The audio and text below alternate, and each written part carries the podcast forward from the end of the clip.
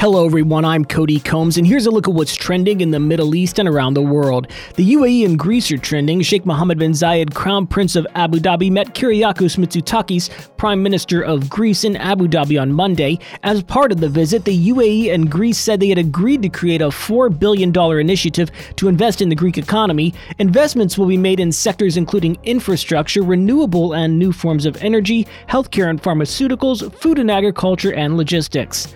Workations are also trending. That's a play on the words work and vacation. Hoteliers in the UAE and the region have reported an increase in long term bookings as people mix work and play during their holidays. Experts at the Arabian travel market told The National that employees were taking advantage of a new flexible work culture that evolved during the pandemic, and they're opting for workations this summer. Quote, companies are much more flexible than they were before the pandemic about trusting their staff to work remotely, said Caroline Johnson, Radisson Hotel Intel's communications manager for the Middle East.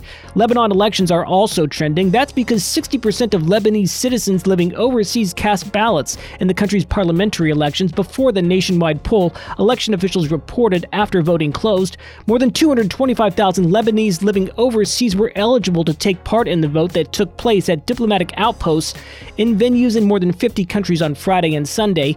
Within Lebanon, voting will take place in a single session on May 15th.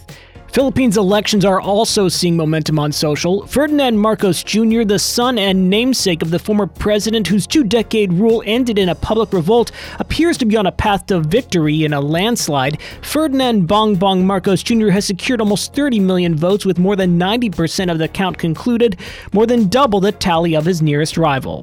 That's it for today's trending Middle East update. For our full range of podcasts, head on over to the podcast section of thenationalnews.com.